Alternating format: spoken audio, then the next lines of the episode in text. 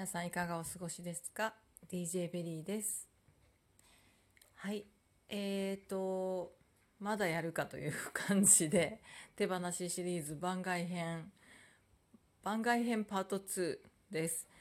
おそらくこれで終われるんじゃないかなって思いますけれど自信がないです。本当に4月2021年の4月は、えー、まあ私忘れられない月になったんじゃないかって思うようなまあ表面的に本当に何も普通なんですけど私の中でね、えー、まあしみじみだったりアップダウンだったりいろんな瞬間があった一月でした。で、えっと、その後から思い出したシンクロこんなこともあったなみたいなのを思い出してまた番外編としてやってるんですけど、えー、思い出した2つ目です。これも本当に面白いんですけどその4月15日に手放すという犬を手放すというですね、えー、直感が降りてきてでそうかってなって、えーと、その日の夜だったかな次の日だったかなっていう感じ割とこうもうすぐね皆さんこう手放しをしなければならないとか手放しをするけどどういうふうに、えーと、してるんだろうなっての思ってちょっと調べたんですね。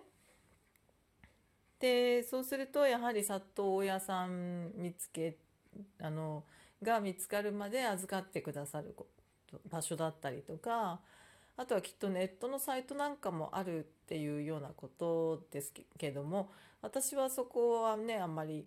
あの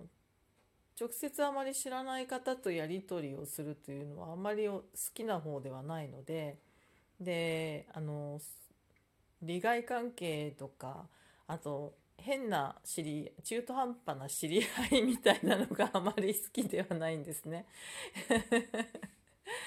なのでえっ、ー、とまあいわゆるこう商売でやってくださってたり、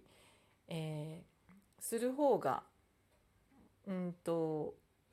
いいんですね。あの私としては関わりやすいというか。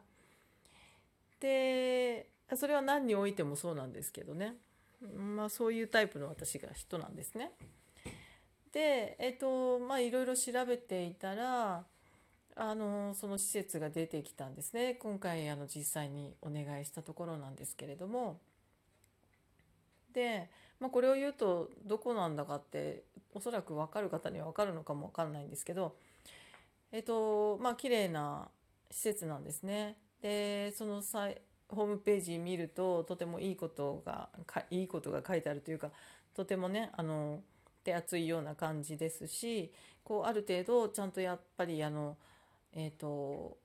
なうんとおかお金をかけたって言ったらちょっと言葉があれですけどきちんとねあのそういった元手があって運営されているあの場所ですしスタッフさんたちもこううんと何て言うんですかね。ただただ犬たちがかわいそうとかそういうことではなく、まあ、それもそれで愛情があっていいと思うんですけれどもあのきちんとあのビジネスというかねあのお仕事としてきちんと衛生管理とかあのそういうことで運営されている場所だったんですね。だからまあいいなと思って私に合っているしえっ、とそうですねまあいいかなって好印象だったところがあったんですね。でちょっと口コミとかも見てみますとやはり愛犬をお預けするのであ、ね、手放すとはいえ無責任なところとかあんまり変変というかね中あの無下に、えー、扱われるのはちょっと嫌だったのであのそのために調べてたわけなんですけどそうなんですね。でいろいろ口コミとかも見てみたらうんとそのやはりビジネスでやっているのであの動物を手放すっていうことに関しての、うんと、感じ方が違う、ね、方がいらっしゃるのかなと思読んで思いました。そういうのが結構あって。でそのただ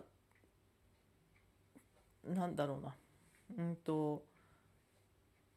金の亡者だみたいなその施設のことを言ってるような口コミもあったんですね。で連絡も取れないしみたいなはまあただの悪口ですよね。でそうかそうかと。で読み進めてみるとやはりあの譲渡する時にあの飼い主さん新しいあの里親さんですよね。ちゃんとこうちゃんとした方を選んでくださる審査とかもあるような感じなんですね。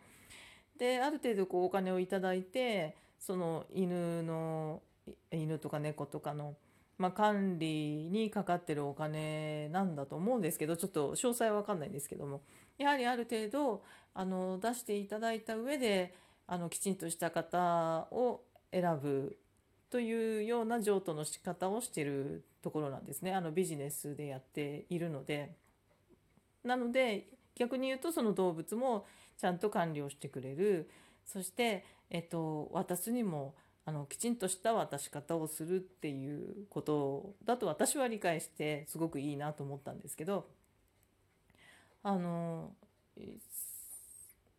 そうなんですね受け取り方が違う方がいらっしゃるんだなっていう感じなんですね。でもちろんあのいい口コミもいっぱいあって私はそっちを信じることにしたんですね。で実際にあの関わってみたらとてもいいところだったと私は思っていますし、えっと、実際にあのとても親切にしていただいたので間違いないと思うんですけどそうなんです。でえっとまあそれはさておいてそういった経緯でお願いすることに決めたんですけどね。でそこの方がお迎えに来てくださるんですよ。で自分で行ってもいいんですけど連れてって行ってもいいんですけれどでお迎えにも来てくださるというやり方もできると。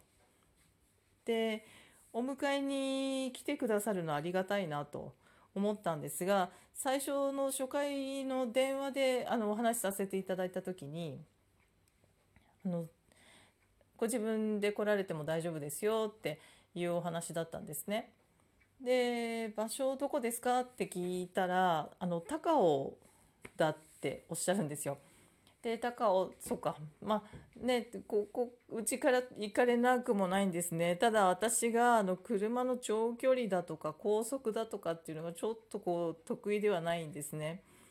えー、なので普通に車は乗っててる日常なんですけれどもちょっとね長距離とか自分で行かれるかな的な あの思いがすぐ出てきてしまうような人なのでなんこう非常にそれはちょっと難しいハードルが高すぎる。ちょっと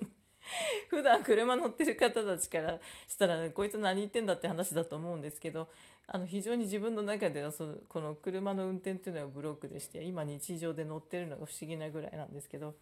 まあ、そんな感じなんですね運転は好きなんですけどねあ高尾行かれるかなみたいになるわけですよ。で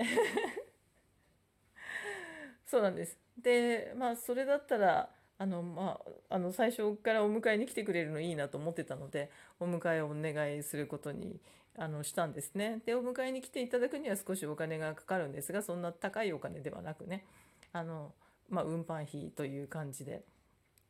あのお支払いして迎えに来ていただくんです。でその高尾っていうのが高尾かっていうその自分の車のブロックがあるのでその高尾だ高尾かあーっていうところがちょっとあったんですよ。でまあそでその話はそれで終わってお迎えお願いしますっていうことになったんですがでまあそそのね前後してその周りの方に聞いてみたりどなたに結局最後はどなたにあのお譲りすることになるんだろうなって自分の中でこういろいろ思ってたんですけどその高尾っていうのがすごく高尾かっていう自分のブロックが すごくあのインパクトが強かったのでうーん結局うんそこなのかもしれないなっていう感じだったんですね。でもう間違いないと思ったのがその結局実際にそのね周りの人からのに聞いてその後にいろいろその経緯があって最終的にそこにその運搬のお金を振り込むっていう形だったんですがそこまで1週間ぐらいありましてそのお迎えに行く前までに振り込んでいただければ大丈夫ですよっていうことだったのでその周りにも聞いてからと思ってこう経緯を見てた様子を見てた期間が1週間ぐらいあったんですね。でその間になぜかわからないんですけど「高尾高尾」という言葉があっちからこっちから聞こえてくるわけですよ。ある朝ですね仕事に行ったらあの割と仲良くしている人がいるんですけれども女性なんですけどね。で彼女はちょっとこうあの天然さんというかねあのとても可愛らしいところがあって。